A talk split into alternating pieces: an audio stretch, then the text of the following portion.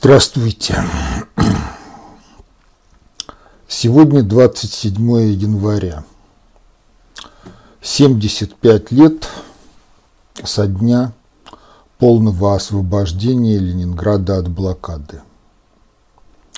Поздравляю с этой великой датой всех, кто верен идеалам справедливости, начало воплощению которых в жизнь было положено Великой Октябрьской социалистической революцией и, собственно, за воплощение ее идеалов в жизнь наши отцы и деды воевали в Великую Отечественную войну в их большинстве.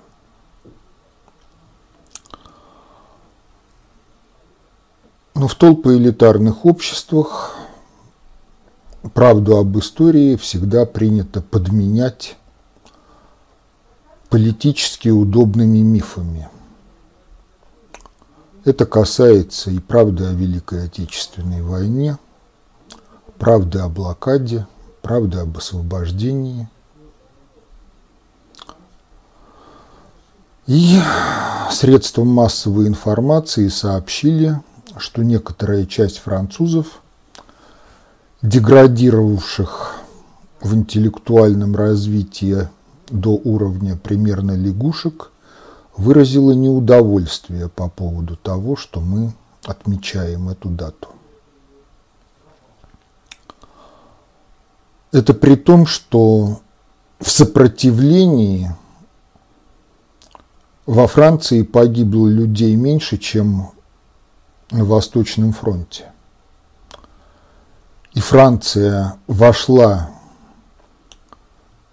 в группу победителей во Второй мировой войне, единственно по той простой причине, что Иосиф Виссарионович Сталин полагал, что олицетворением Франции являются не коллаборационисты, которые сотрудничали с гитлеровцами – а свободная Франция во главе с генералом Деголем, которую нынешнее поколение французов во многом предало. Немцы тоже выразили свое беспокойство по поводу того, что мы, так сказать, героизируем защитников Ленинграда – Этим вообще бы лучше было помолчать, поскольку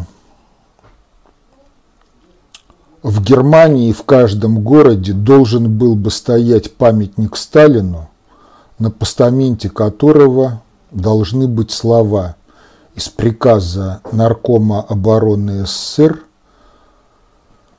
от 23 февраля 1942 года номер 55. Гитлеры приходят и уходят, немецкий народ остается.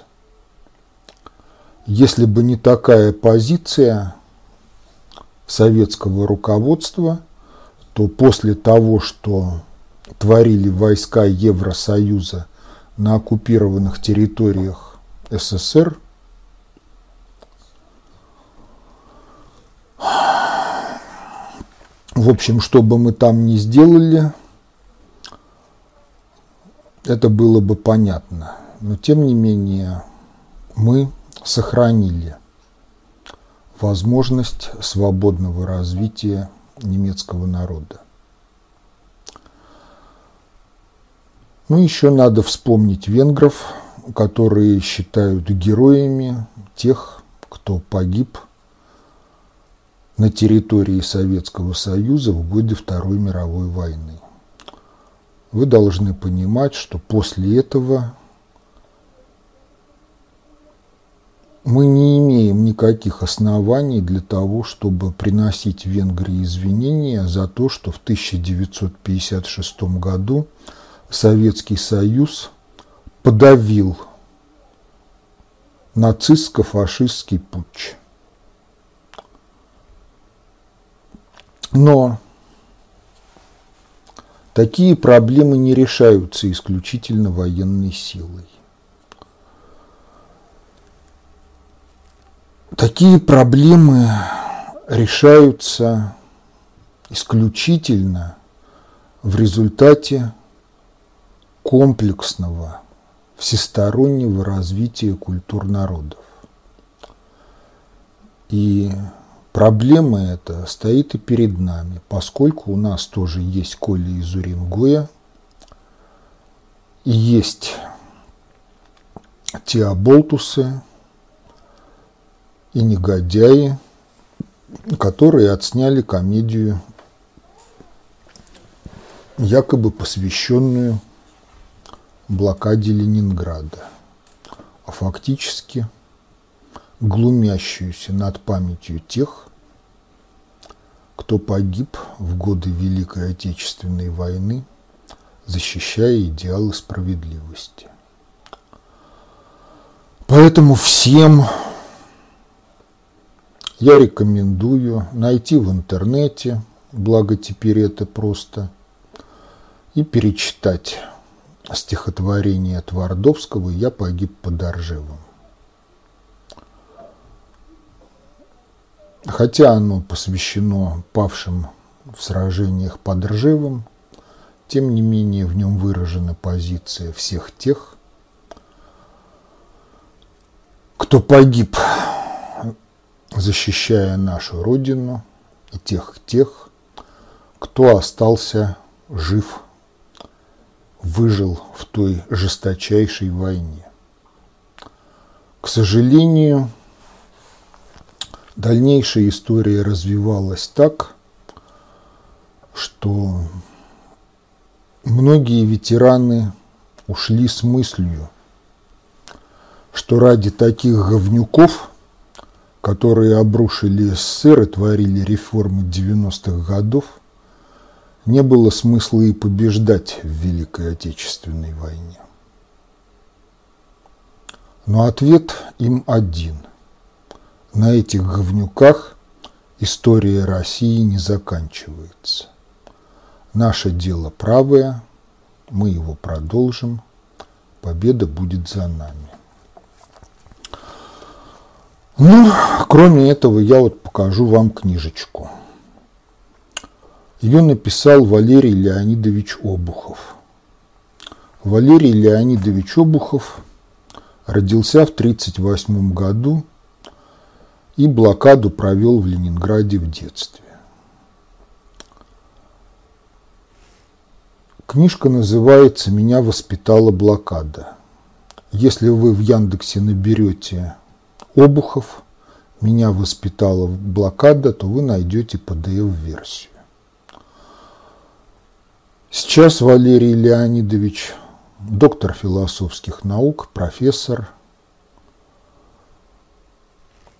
Ему было что сказать, и он честно изложил то, как маленький ребенок воспринимал блокаду, как было. Почитайте, очень интересная книга. Ну а теперь обратимся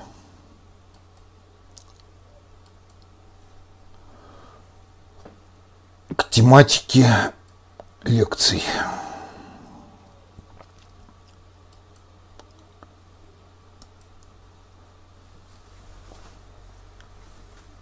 Вот была такая картинка. Общественные институты в их взаимодействии – это совокупность всех тех людей, всех их взаимосвязей, которые называются обществом и которые мы рассматриваем как объект управления. Эту картинку я вам показывал ранее. Вкратце мы ее рассмотрели. Ну а после этого отвечали на вопрос, что такое человек – в идеале, что такое человек в реальности. И как от того, что человек в реальности, перейти к тому, что такое человек в идеале. Кроме этого, была еще вот такая картинка.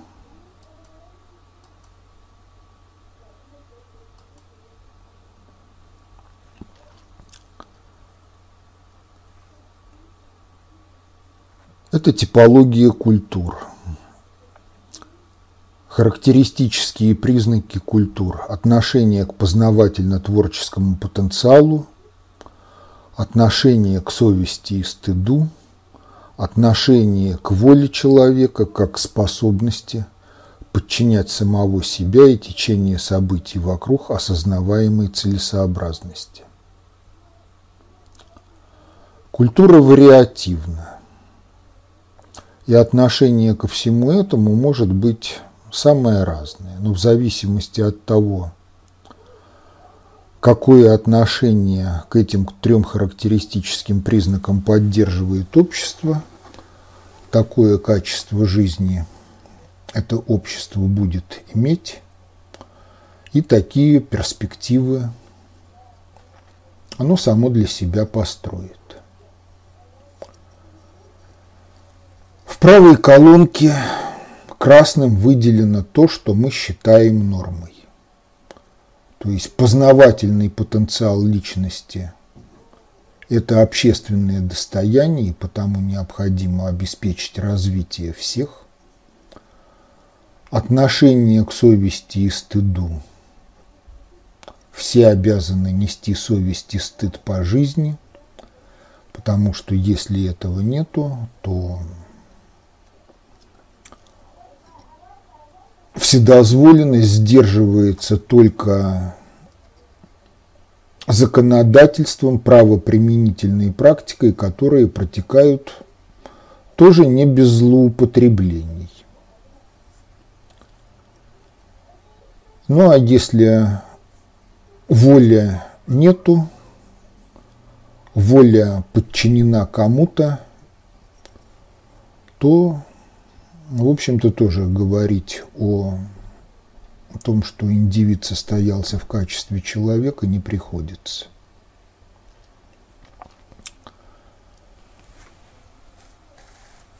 И вот эта вот таблица, ну, ее всегда надо вспоминать, когда мы смотрим на то, что происходит в жизни – когда мы относимся ко всему происходящему как-то, либо безучастно, позволяя событиям течь, как они текут даже без нашей нравственной оценки, либо когда мы вмешиваемся в течение этих событий, преследуя либо интересы своего мелочного своекорыстия – либо преследуя высшие идеалы справедливости. Об этом надо помнить. Но вот общество как объект управления – это совокупность общественных институтов. Еще раз – Общественный институт – это внутрисоциальное образование, которое выполняет определенные функции. Эти функции по своему характеру таковы, что никакой другой общественный институт не может их выполнить, и их не могут выполнить люди в одиночку. Соответственно, современное цивилизованное общество это совокупность общественных институтов. И вот в этой таблице общественные институты представлены по горизонтали как источники благ, которые они дают обществу в целом и другим общественным институтам, а по, горизонт, по вертикали те же самые общественные институты представлены как получатели благ. Если общество живет так, что общественные институты не выполняют должным образом свои функции, если взаимосвязи общественных институтов нарушены, то общество будет сталкиваться с какими-то проблемами. И если в исторически непродолжительные сроки. Функционирование общественных институтов не будет приведено к их естеству, если не будут восстановлены органичные взаимосвязи общественных институтов друг с другом, то общество будет переживать неприятности, может быть глубокий кризис, ну а в наиболее тяжелых случаях оно уйдет в историческое небытие, как уже неоднократно в прошлом.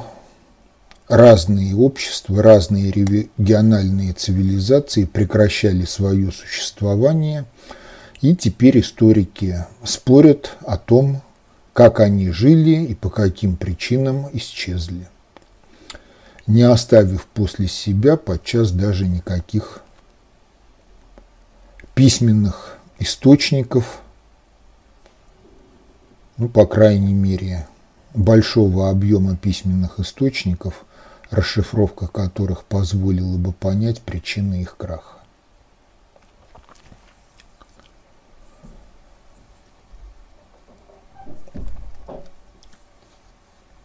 Почему это актуально для нас? Ну, прежде всего потому, что Россия сейчас переживает кризис. Этот кризис носит системный характер, то есть замена тех или иных персоналей на тех или иных должностях, она не позволяет выйти из этого кризиса. Ну а если кризис носит системный характер, то и преодолевать его тоже надо системно. Причем надо понимать, что если кризис имеет место быть, то в кризисных явлениях выразился тот менталитет, который наиболее распространен в обществе. То есть кризис – это следствие тех идей, в истинность которых верят люди без всяких к тому оснований, либо, зная, что идеи вздорны, лживы, не считают нужным или оказываются неспособными выдвинуть альтернативные идеи, которые бы позволили бы опираясь на них, не только убрать проблемы, которые есть в обществе, но искоренить генераторы этих проблем, не породив новых генераторов, новых проблем. Вот у нас есть государственность.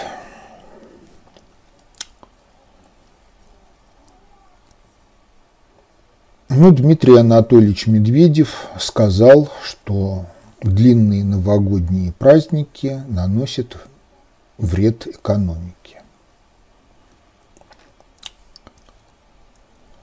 Ну вот если смотреть на эту самую табличку, то длинные новогодние праздники – это большое достижение нашего общества – потому что в эти дни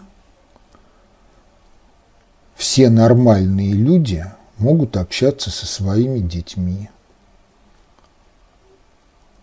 А в жизни ребенка общение с родителями – это самое ценное и для него.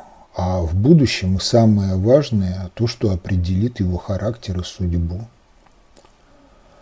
Это то время, когда мы можем общаться со своими друзьями по той причине, что это общенародные выходные дни, а не дни нашего отпуска, который может не совпадать с днями отпуска наших друзей и родственников, с кем мы хотели бы пообщаться.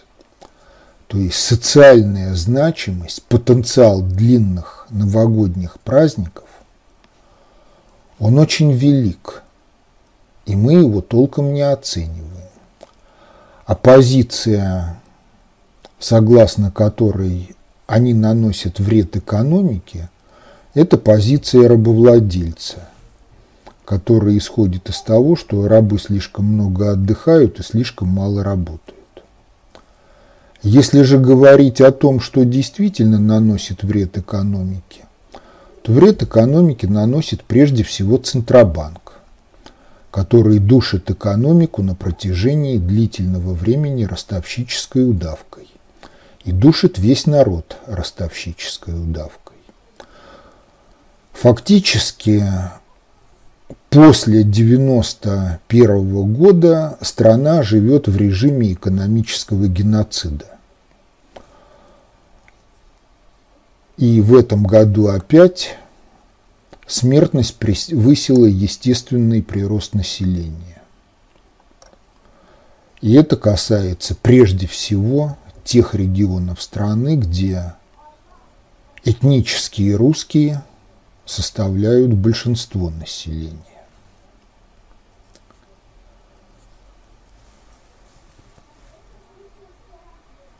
Причем Центробанк юридически безответственен, поскольку единственная его конституционная обязанность что-то там на тему обеспечивать устойчивость рубля. Что такое устойчивость рубля? Термин дискуссионный, единозначного юридически обязывающего понимания нету.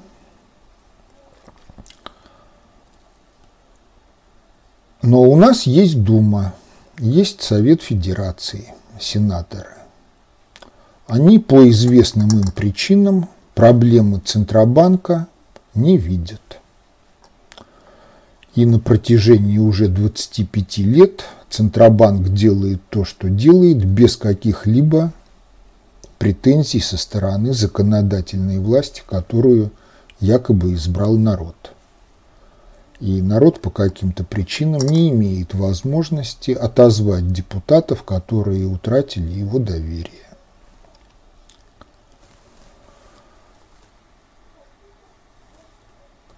Наряду с этим правоохранительная система – это вещь в себе, по отношению к которой, когда она закусывает у дела и начинает жить своей жизнью – любой российский гражданин полностью бесправен.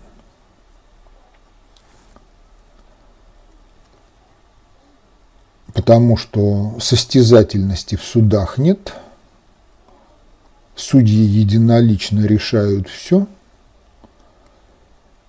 институт присяжных заседателей не прижился, народные заседатели, которые в советские времена могли одернуть взорвавшихся судей и оказывали на них моральное давление, чтобы они судили не только по крючкотворству, но и по общественной морали,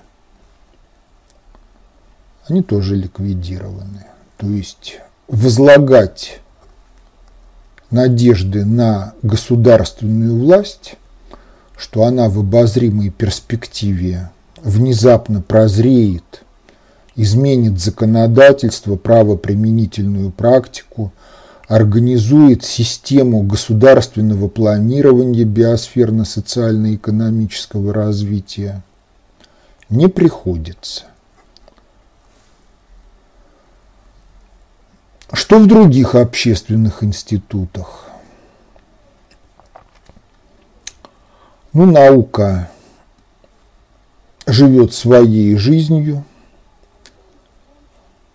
Если достижения естественных и прикладных технических наук еще некоторым образом востребуются в экономике, в реальном секторе, то все, что касается общественных наук – ну, во-первых, не востребуется практической политикой, либо является графоманством. Поэтому, когда высшая школа экономики проводит кастинг на темы «Лидер России будущего», то, в общем-то, требования таковы, что действительно не могут в нем победить те люди, которые понимают проблематику страны и пути выхода из нее. Все заточено под обслуживание либерально-рыночной экономической модели, которая ну и породила тот кризис, который переживает страна. Что в системе образования? Ну, уже все признают, что качество образования в сопоставлении с советскими временами резко упало. И продолжает падать.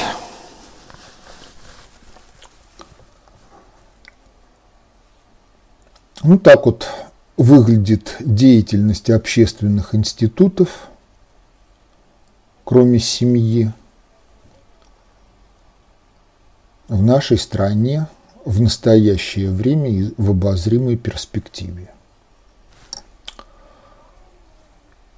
Средства массовой информации мы рассматриваем как часть системы образования. Обратите внимание, по всем каналам идут политические ток-шоу. О чем они? О том, что происходит на Украине, о том, что происходит в Сирии. Теперь вот еще появилась новая тема Венесуэлы. Единственное, чего в них нет, это системный кризис, который переживает Россия. Что появилось новенького в последнее время? В последнее время на протяжении примерно полугода средства массовой информации, в которых господствует либеральная мафия,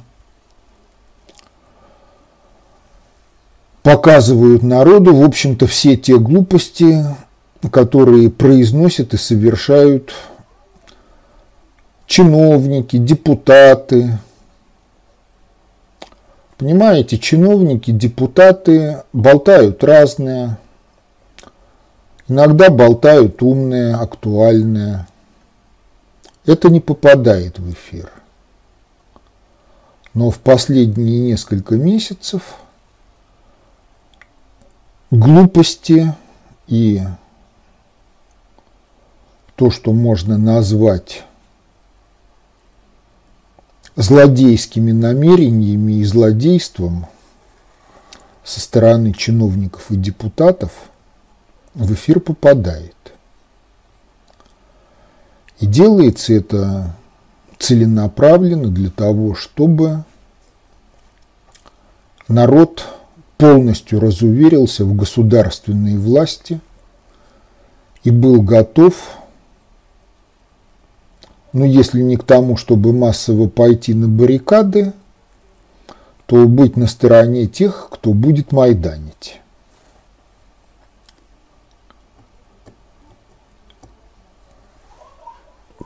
И хотя вся вот эта тематика не попадает в обсуждение отечественных политических ток-шоу, тем не менее она не секрет для аналитиков спецслужб – прежде всего спецслужб наших геополитических противников и конкурентов, которые, исходя из всего этого, не стесняются в ряде случаев прямо говорить, что после 2025 года России не будет. Ну и сами понимаете, если Россия будет, по их оценкам, убита внутренним системным кризисом, то нет никакой надобности сейчас с нею воевать. Хотя пугать войной можно и нужно в целях деморализации общества.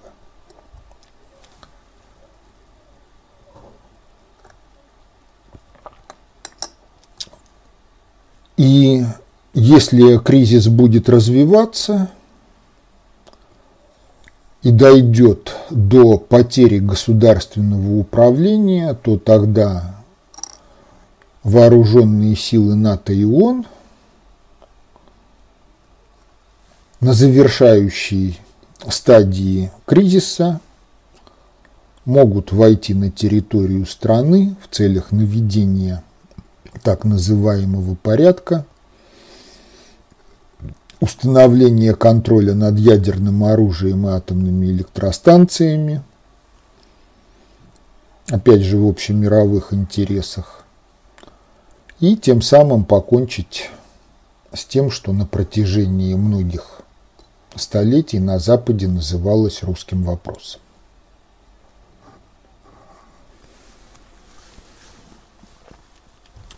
В общем, сами понимаете, что вот такая вот картина, она безрадостная.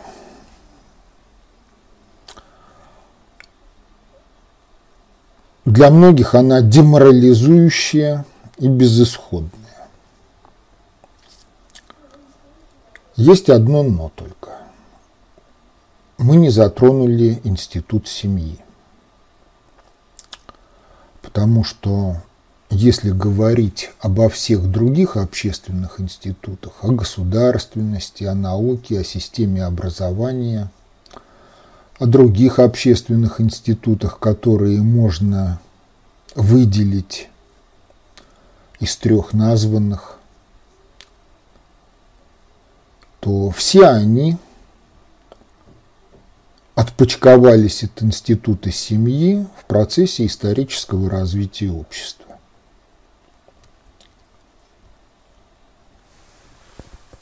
Если смотреть на жизнь общества на исторически продолжительных интервалах времени, то решающую роль по отношению к будущему на протяжении всей истории всегда играл институт семьи.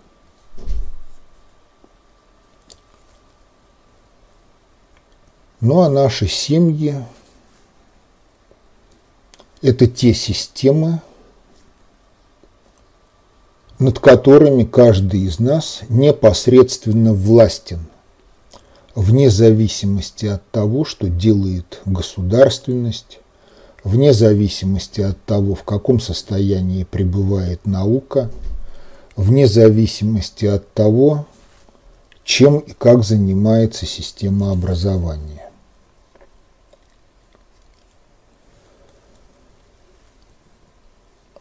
Поэтому выход из кризиса в таких условиях, он предполагает признание того, что институт семьи в прошлом в СССР, а потом в России работал неправильно в результате чего возникли такие фрукты, как Чубайс и Гайдар, Ельцин и многие другие.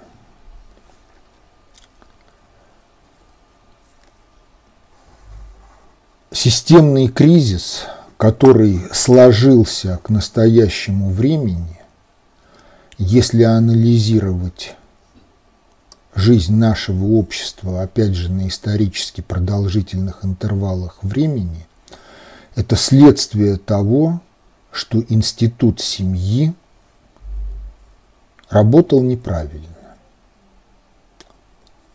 И если мы осознаем, в чем неправильность этого дела, и в своих семьях устраняем эту неправильность, то тем самым мы реализуем возможности породить в обозримой перспективе, ну, от 10 лет и далее, вполне функционально состоятельную государственность, жизнерадостную, жизнеутверждающую науку и жизнерадостную, жизнеутверждающую школу. И, в общем-то, получается так, что сейчас будущее страны, будущее наших детей, внуков, будущее человечества ну, реально зависит от того, что происходит в семьях. И прежде всего в семьях России. Потому что даже при том, что если посмотреть на демографическую карту мира, на распределение рождаемости, естественного прироста населения по территориям разных регионов, то Россия и прежде всего славянские ее земли – это зоны убыли населения, то есть мы вымираем. Да, это печально, но если посмотреть на качество населения, то радоваться тому, что происходит в тех регионах, где естественный прирост положителен велик – там тоже не приходится, потому что даже если из-за перенаселенности ряда территорий дети рождаются здоровыми и вырастают в более-менее достатке, а не в голоде, как это характерно для перенаселенных регионов, то все равно возникает вопрос о культурной состоятельности входящих в жизнь новых поколений. И если ставить вопрос о культурной состоятельности, то Европа, Канада, Штаты, Запад в целом, в общем, они зашли в культурный тупик, потому что культура потребления, безоглядного потребления, породившая глобальный биосферный экологический кризис, но это не та культура, которую надо перенимать, как якобы передовую, и не та культура, которую надо транслировать будущим поколениям. Поэтому, если затрагивать вопрос о качестве населения – и в биологическом аспекте, и в культурно-состоятельном аспекте, то на демографической карте мира мы видим глобальный кризис, который по-разному выражается на территории России и на территориях за пределами России, на территориях других стран мира. И вот выход из всего этого он открыт именно через институт семьи. Причем, если говорить о перспективах выхода из этого кризиса, то при всей тяжести проблем, которые сейчас переживает наша страна, мы оказываемся все-таки впереди остальных государств на этом пути.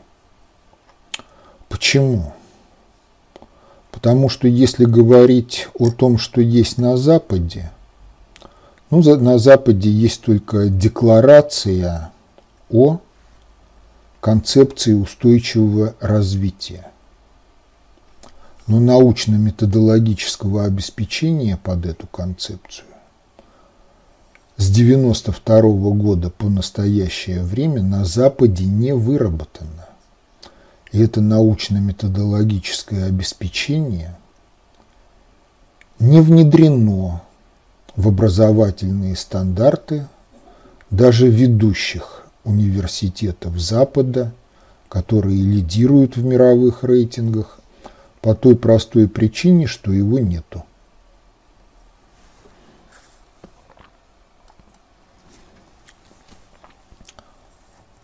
Что есть у нас? У нас есть концепция общественной безопасности, где вся эта проблематика описана, освещена, концепция общественной безопасности в обществе распространяется. Да, могло бы быть быстрее, но после парламентских слушаний 1995 года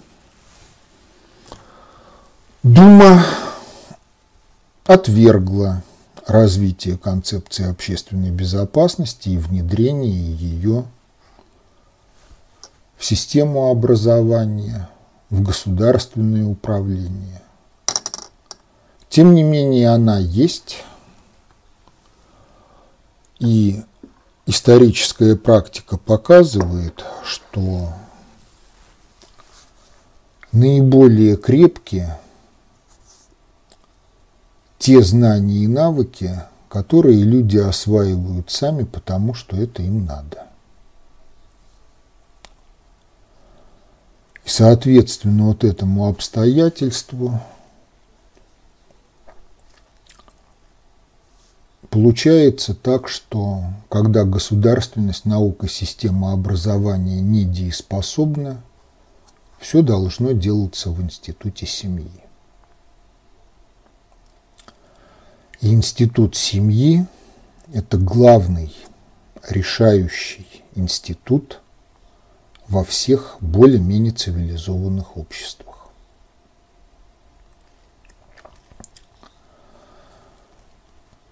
Ну а теперь давайте вернемся к историческому прошлому. Как складывался институт семьи? Ну, как складывался, что греха таить. Складывался он на основе биологии вида человек разумный. Есть инстинкты. Согласно этим инстинктам, инстинктивным программам, мальчики проявляют интерес к девочкам, девочки соглашаются с этим интересом, либо отвергают. И если они соглашаются принять интерес к себе, то возникают более-менее устойчивые пары, и в этих устойчивых парах появляются детишки.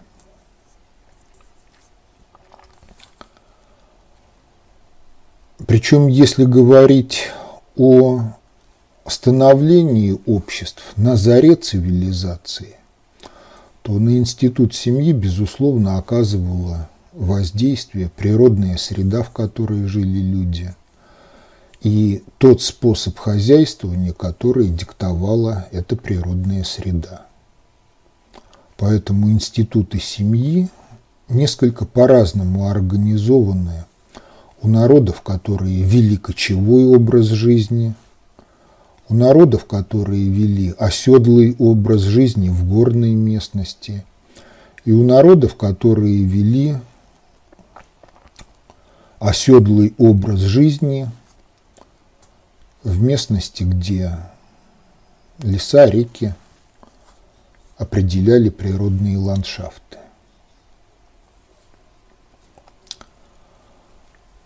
Разница в чем? Разница в том, что и степи, горы, они диктовали обособленный семейный уклад с минимум транссемейных связей. Ну, просто если слишком высокая плотность населения, то биосфера не в состоянии прокормить всех, кто оказался на этом квадратном километре. Поэтому для народов, чье прошлое кочевье, для народов, чье прошлое это жизнь в горах, в обособленных друг от друга поселениях. В общем, культ семьи, культ своего рода племени – это характерная вещь, которая транслировалась от поколения к поколению и успешно дожила до нашего времени. Если говорить о становлении национальных культур, там, где были леса, реки, продуктивность биоцинозов была довольно высокой, где основой кормовой базы общества стало земледелие, то многие работы в принципе было невозможно выполнить силами своей семьи. И здесь складывался компактно-общинный образ жизни. И всякая семья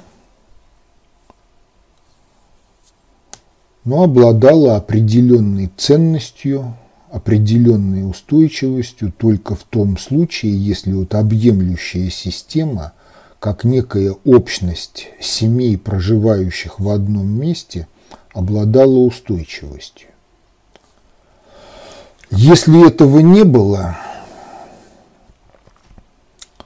то жизнь семьи была проблематичной, и проблематичным было воспроизводство в ней поколений. Поэтому одно из наказаний в Древней Руси – это изгнание из общины. Живи сам как хочешь в лесу, да, лес прокормит, но будущего нету.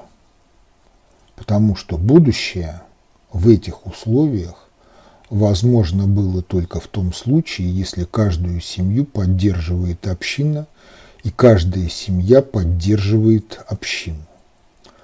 Причем получалось так, что значимость вот этой самой общины в сознании людей, она была более высокой, чем значимость своей собственной семьи. И вот это исторически сложившееся отношение и к семье, и к обществу в целом, к обществу единоплеменников, оно прослеживается на территории Российской Федерации до настоящего времени. Ну, в гипертрофированном виде это пренебрежение семьей, родственниками у русских при крахе общинного уклада. Ну а у тех народов, где исторически доминировал культ семьи и культ родичей, там это попрание прав слабых кланов и попрание прав других народов.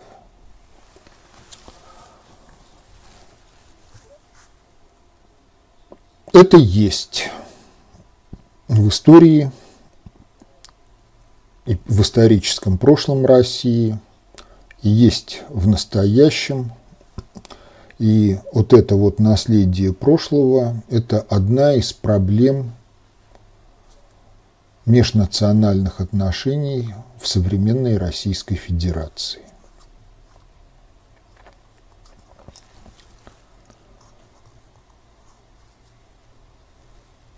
Далее. Если обратиться, опять же, к историческому прошлому, то семейный уклад у всех народов, он, в общем, был ориентирован на то, чтобы взрослые заботились о детях и внуках, а когда дети и внуки вырастают, то чтобы они сами заботились о своих старших родственниках, родителях, дедушках, бабушках.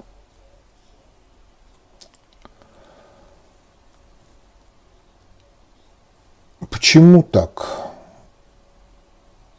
Ну, в те времена, в общем-то, информация, актуальная для жизни, она менялась от поколения к поколению довольно медленно.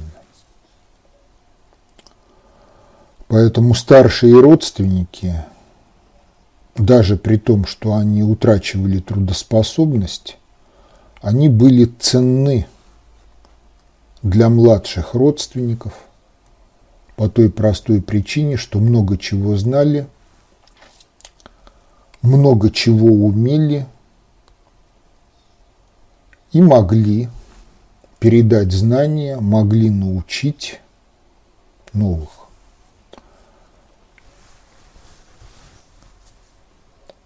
В этом смысле они не были бесполезными нахлебниками, они не паразитировали на новых поколениях. Просто каждое поколение, в зависимости от своих сил, способностей, они занималось в жизни народа теми делами, которые оно могло. Кто мог трудиться и защищать, те трудились и защищали. Кто не мог трудиться и защищать, ну, либо взрослели, осваивая трудовые и воинские навыки, либо, выйдя из сферы трудовой и воинской деятельности, передавали эти навыки новым поколениям. То есть все было очень органично. И везде и всюду семья многих поколений,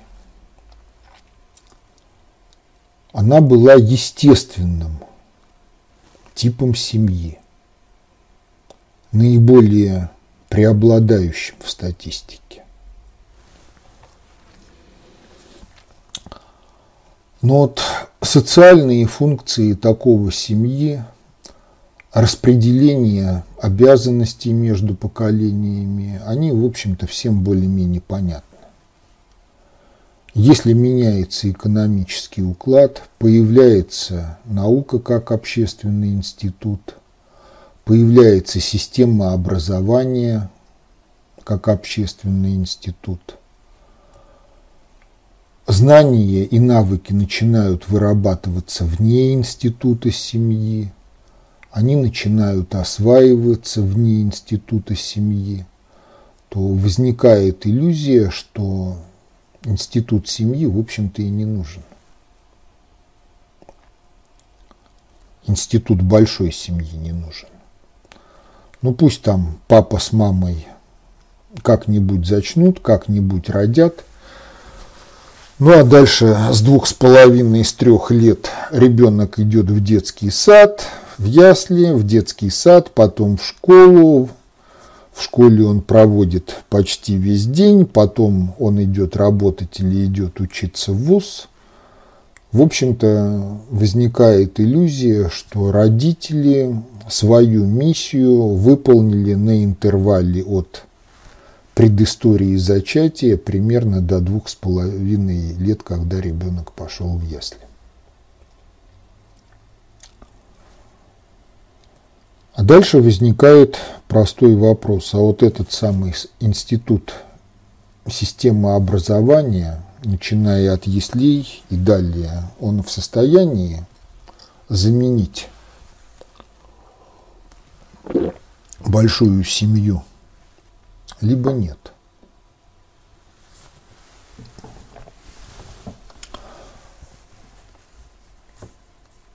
Вот если не обладать процессным мышлением, то ответ простой. Да, в состоянии, что там делать. Бегать начал, говорить научился, в детский сад пошел, там под присмотром воспитателей, в кругу сверстников происходит формирование характера, и дальше все будет нормально, хорошо. Но есть два аспекта. Если мы обратимся к этнографии, как жила семья до того, как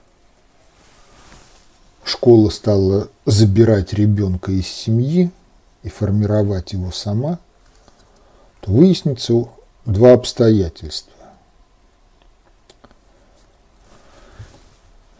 Первое.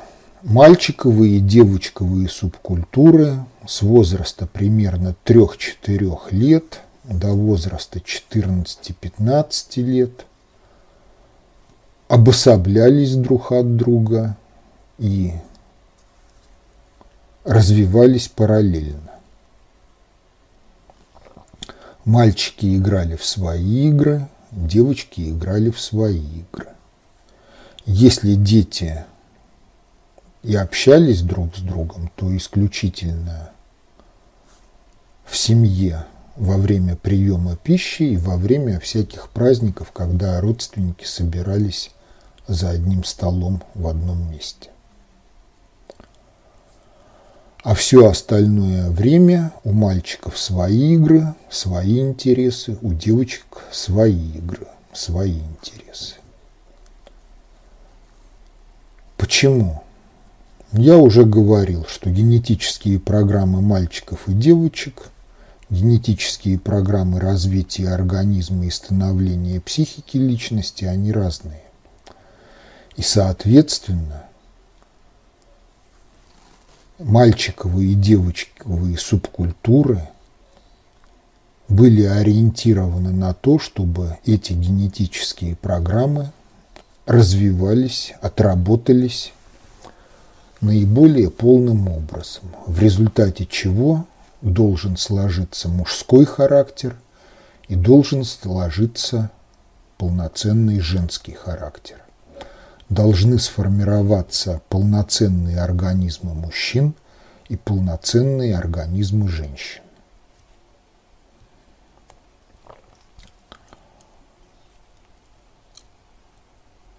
Да, в этих субкультурах были элементы попробовать себя в роли другого пола. Ну, в общем, практически везде и всюду отдельные эпизоды на тему о том, что мальчики переодеваются в девочек, девочки переодеваются в мальчиков. Они во многих культурах присутствуют, но это всегда рассматривалось как элемент игры, причем игры не постоянной, а эпизодической и находил это определенное выражение в карнавальных субкультурах. Это не было глупостью, это не было извращением, а это было ориентировано на то, чтобы все-таки общество было единым и целым, и взаимопонимание полов через вот эту прочувствованность ситуации в виде игры обеспечивалось бы лучше.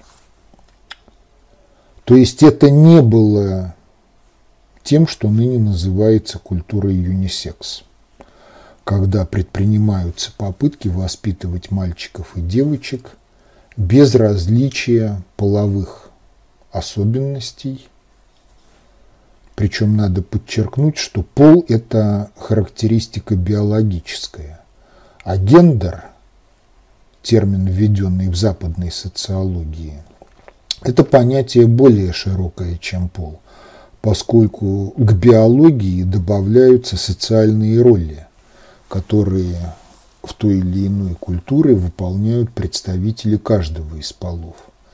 И в разных культурах эти социальные роли, разрешенные для мужчин и женщин, они разные.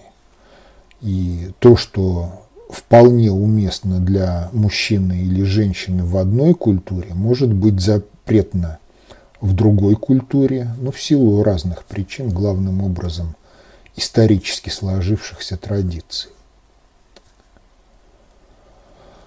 Поэтому вот параллельное существование мальчиковых и девочковых субкультур на протяжении примерно 10 лет, где-то от 4 лет до 14-15,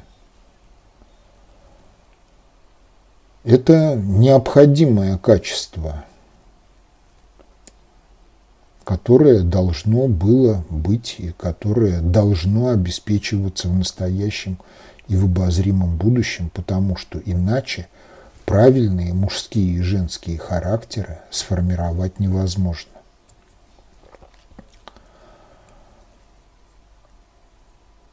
следующий вопрос связан с тем, что если вот семья большая, то семья нескольких поколений. Ну, как максимум это родители родителей, по крайней мере, одна ветвь, которые проживают вместе с родителями детей.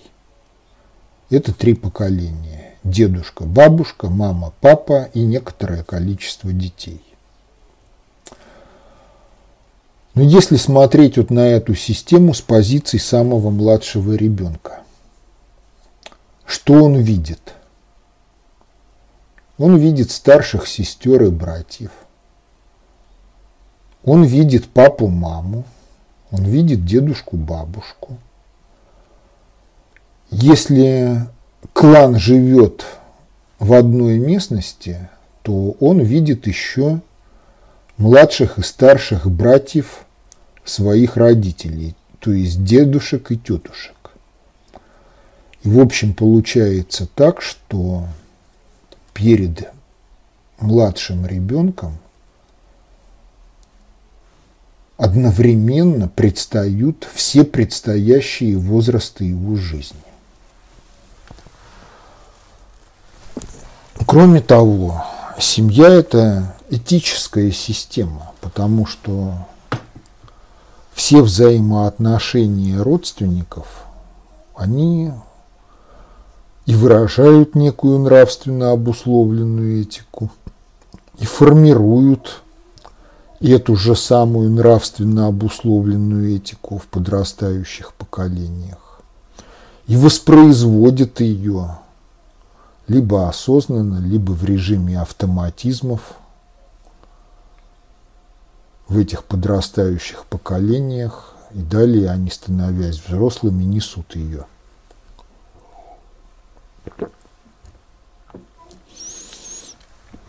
То есть, понимаете, если смотреть на институт семьи с позиции интересов ребенка любого пола и с позиции общества, которое заинтересовано в своем будущем,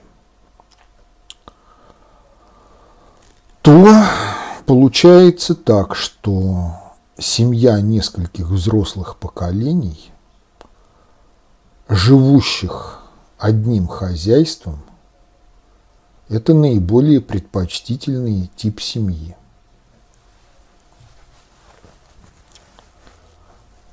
Потому что именно в нем дитятка видит сразу все предстоящие ему возрасты жизни – и на основе механизма импринтинга воспринимает некую этику взаимоотношений со сверстниками, со старшими, с младшими, с представителями другого пола. И в этом смысле семью многих поколений ничто другое заменить не может. Потому что если даже ребенок то же самое видит в телевизоре или на планшете в каком-нибудь кино, то кино – это искусство. Что-то попало в кадр, а что-то в кадр не попало. Режиссер-постановщик на чем-то сосредоточил внимание, а от чего-то увел внимание. А в семье Нету режиссера-постановщика, и ребенок видит все. Когда ребенок привходит в семью своих друзей, друзей по играм, то он в ней тоже видит все, и он сопоставляет то, что происходит там, с тем, что происходит в своей семье. И он может задавать вопросы на эту тему – которые папе с мамой, дедушке с бабушкой в ряде случаев будут представляться неудобными и неправильными. Если ребенок задает неудобные и неправильные вопросы, это со своей стороны стимул к тому, чтобы взрослые в его семье что-то изменили в своем поведении, либо объяснили ребенку, почему в той семье, где он увидел такие образцы поведения, что-то делается не так, и как это должно быть на самом деле. Причем делать это всяко надо с большим тактом, чтобы не внести разлад в другую семью, потому что дети, они бесхитростны, и тем, что он услышал дома или в чужой семье, он может поделиться со своими сверстниками и так далее и тому подобное.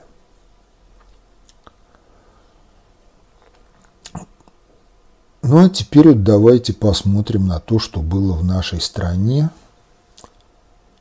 соотнося это самое то, что было, с тем, что вот я сейчас рассказал. В общем-то, действительно, до конца 30-х годов примерно две трети населения страны это были сельские жители. И, соответственно, там продолжал господствовать компактно-общинный уклад жизни в котором семья играла определенную роль, и межсемейные взаимосвязи поддерживались должным образом. Ну, в общем-то, не надо идеализировать ту семью, которая сформировалась в период после отмены крепостного права потому что отмена крепостного права, она фактически ликвидировала общину. Ранее Столыпинских реформ, потому что в деревне началось интенсивное расслоение, и деревня фактически стала управляться несколькими кулаками, их семьями, подконтрольными им подкулачниками – по отношению ко всей этой деревенской элите середняки занимали круговую оборону либо в одиночку, либо образуя временные союзы. Ну а беднота просто влачила существование под жестким диктатом кулачья. Разговоры о том, что кулаки там непомерно трудились, благодаря чему были втрое в четверо богаче, это все мифы, потому что реально кулачье, в общем-то, занималось паразитированием, ростовщичеством, рэкетом в пределах деревни. И раскулачивание да, для кулаков было неприятно, для детей кулаков было вдвойне неприятно и непонятно, но тем не менее это искоренялся неправильный уклад жизни, хотя сельский люмпин, который отлынивал от труда, тоже не тот идеал, к которому надо стремиться и которому надо поклоняться. Вот. Но тем не менее, все-таки даже с этими оговорками, вот, сельский жизненный уклад, большая семья крестьянина, в которой ну, дети исполняли какие-то домашние обязанности, по мере взросления круг этих обязанностей расширялся – она обеспечивала формирование более-менее полноценных характеров и мальчиков, и девочек к моменту их вступления во взрослость.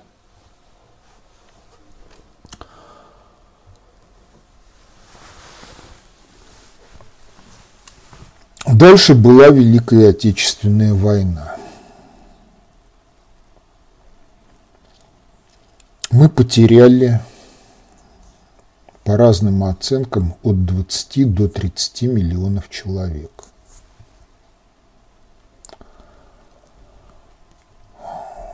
Были регионы, прежде всего это регионы, оказавшиеся под оккупацией, где потери были жуткие.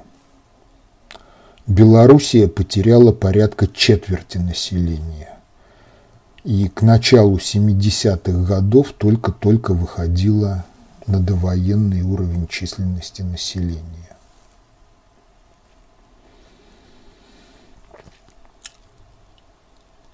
Если говорить о потерях среди мирного населения, то в основном это дети, женщины, то есть семьи, которые уничтожались практически полностью на оккупированных территориях. Ну а если в среднем по стране, то это потери мужского населения, как безвозвратные потери на фронтах, так и те, кто вернулся раненым,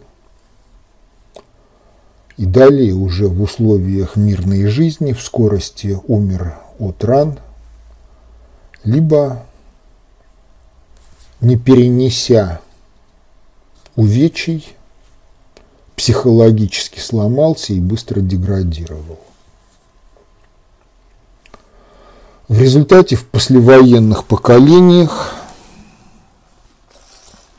оказалось довольно много детей, которых матери воспитывали в одиночку. А дальше получается так, что, к сожалению, не всякая женщина в одиночку в состоянии полноценно сформировать характер своих детей, мальчиков и девочек.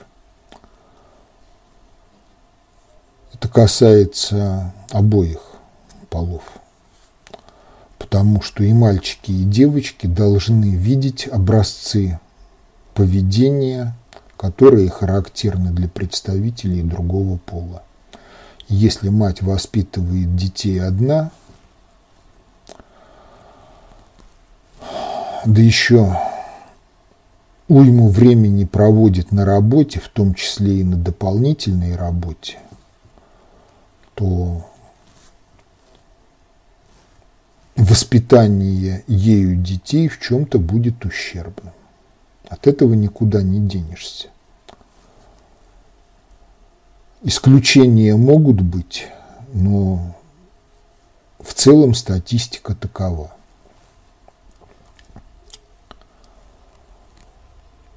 Дальше. В общем, многие очень радуются, вспоминая о застройке городов так называемыми хрущевками. Дескать, люди переезжали в эти хрущевки из подвалов и бараков, и это было хорошо.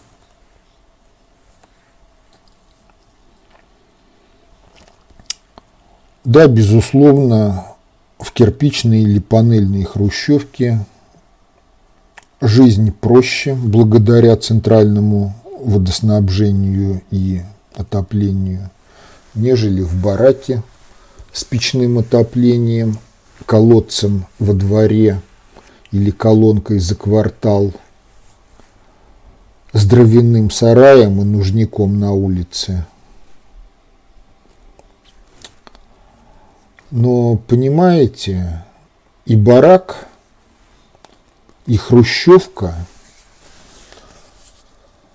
по своему характеру это жилье одного и того же типа, потому что в комнату в бараке и в квартиру в хрущевке не в состоянии вместиться семья нескольких поколений. Бараки – это временное явление, оно изначально строилось как временное жилье для рабочих и строителей, когда в стране шла индустриализация. А вот хрущевки, хотя и подавались как временная мера, поскольку массовое строительство началось в середине 50-х годов – а Никита Сергеевич к 80-му году обещал коммунизм и, соответственно, демонтаж всех этих хрущевок и замену их чем-то другим, то вот в хрущевке полноценная семья не вмещалась. Потому что если вы поднимете чертежи домов различных серий, которые относятся к типу хрущевка, то вы обнаружите, что основной тип квартиры – это двухкомнатная квартира. Причем двухкомнатная квартира с двумя смежными комнатами. Одна комната проходная. Фактически это однокомнатная квартира со спальней-выгородкой.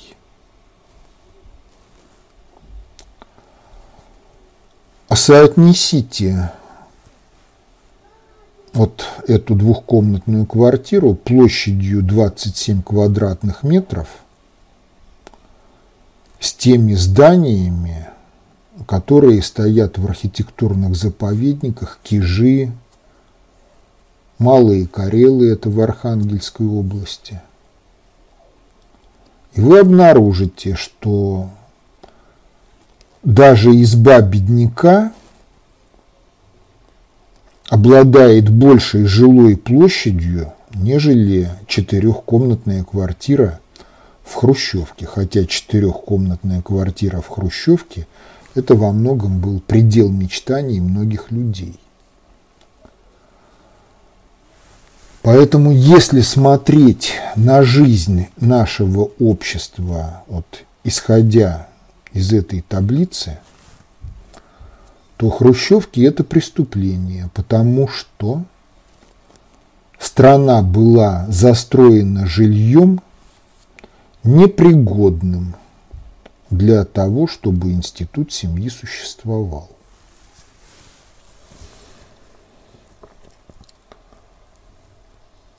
Да, примерно в то же самое время Иван Антонович Ефремов – в романе «Туманность Андромеды» высказывал такую мысль, что семейное воспитание должно быть замещено профессиональным воспитанием детей в разного рода детских учреждениях.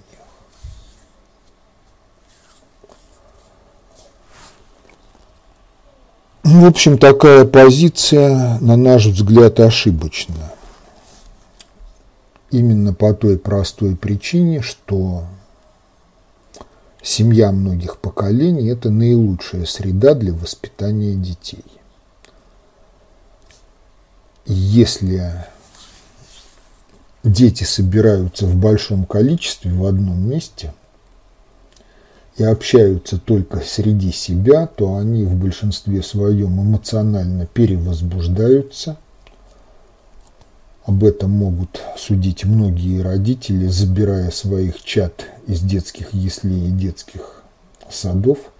А эмоциональная перевозбудимость – это не тот эмоциональный фон, на котором возможна правильная чувственная интеллектуальная деятельность.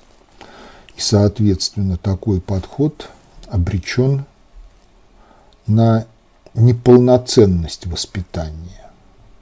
Может быть, это можно как-то компенсировать за счет уменьшения численности группы, увеличения количества преподавателей и воспитателей, так, чтобы на одного приходилось ну, в пределах 10-12 человек, с которыми он мог бы общаться лично. Увеличение количества специализаций, которые должны нести преподаватели и воспитатели в учреждениях. Но кроме всего этого, Иван Антонович предполагал нравственно-этическое единство общества и, по сути, расширение семьи до границ всего общества. То есть с точки зрения взрослых любой ребенок – это его ребенок, а с точки зрения ребенка любой взрослый это гарантия безопасности и забота о нем, помощь эквивалентная родительской. Но осуществимо такое или нет в полной мере, ну, покажет будущее. Но до той поры, пока человечный тип строя психики не является нормой для детей, вступающих в юность, говорить о том, что система образования в состоянии подменить институт семьи, не приходится. Вот. И в таких условиях, в общем-то, надо понимать, что дети – это наше будущее, а для того, чтобы их будущее было благим, мы должны воспитывать их так, чтобы они вырастали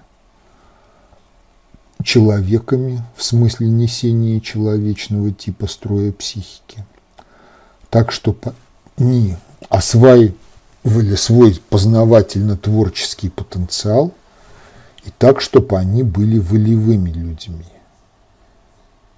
И все это сейчас может делаться только в семьях, при условии, что родители понимают вот эту вот табличку взаимосвязи общественных институтов друг с другом и понимают генетические программы развития организмов и формирования личностной психики девочек и мальчиков. И свой первостепенный долг видят не в том, чтобы заработать бабла для того, чтобы съездить куда-то в Турцию, попить где-то пивка или полежать у телевизора, глядячи на футбол или еще что-то, а видят свой долг прежде всего в воспитании детей человеками.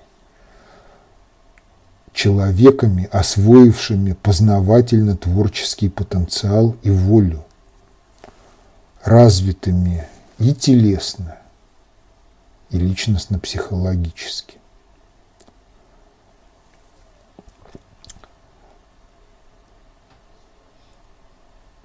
Понимаете, вот все, что касается статистики, основной статистической массы, да, это формирует лицо общества. Это бросается в глаза – но будущее никогда не определялось этой основной статистической массой. Будущее определялось статистическими меньшинствами одного из двух классов. Первый класс – это статистическое меньшинство, которое всесторонне работало на цели развитие общества.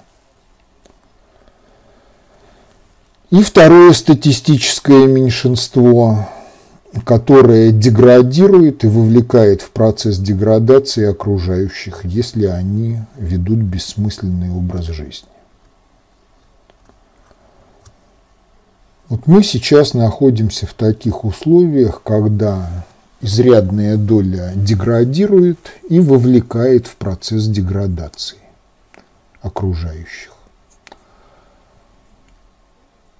Средства массовой информации, система образования в силу тех причин, какие сложились в прошлом, тоже работают на процесс деградации. Государственная власть поддерживает деградационные процессы. И единственное, что может этому противостоять, это семейное воспитание в тех семьях, где родители так или иначе понимают эту проблему. Ну а такая вот государственная власть, система образования она порождена теми людьми, которые были неправильно воспитаны в семьях в послевоенные годы главным образом. Это люди, которые начитались книжек, но не могут соотнести прочитанное с жизнью. Причем начитались не тех книжек, со вздорными идеями, либо ложными идеями, уводящими на путь деградации. Это люди без стыда и совести, которые движимы либо инстинктивно обусловленным, либо стадно-стайно обусловленным эгоизмом и трусостью, которые, когда даже знают, что действия государственной власти, чиновников, начальства неправильные, они смиренно подчиняются, потому что у них нету воли, либо нету стыда и совести.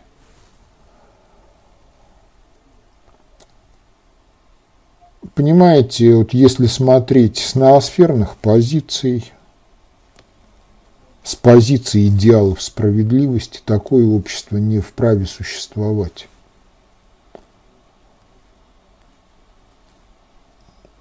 Оно должно самоликвидироваться, либо преобразиться.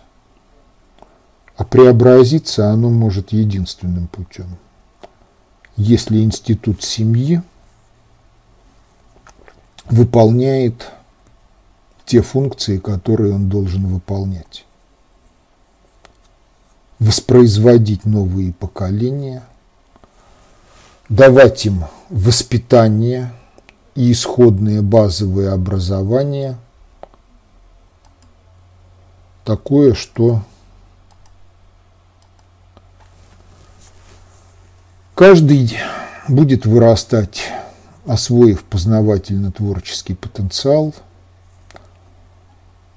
он будет жить под властью диктатуры совести, пометуя о стыде. Ну и его воля под властью диктатуры совести будет реализовывать познавательно-творческий потенциал в решении разного рода житейских проблем. В общем, в таком качестве –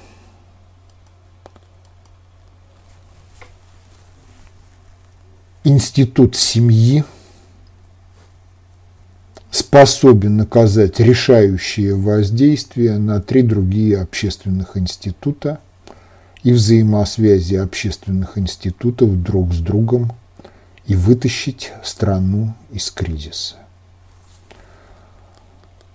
Ну, вопрос только в том, какова будет статистика. Кто из ныне живущих взрослых примет на себя миссию развития, действуя и в рамках института семьи, и в рамках других общественных институтов.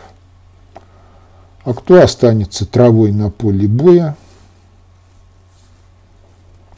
либо втянется в процесс деградации – обрекая тем самым на самоликвидацию и себя, и своих детей и внуков, если их тоже толкнет на путь деградации и самоликвидации. Вот, в общем, на этом и все.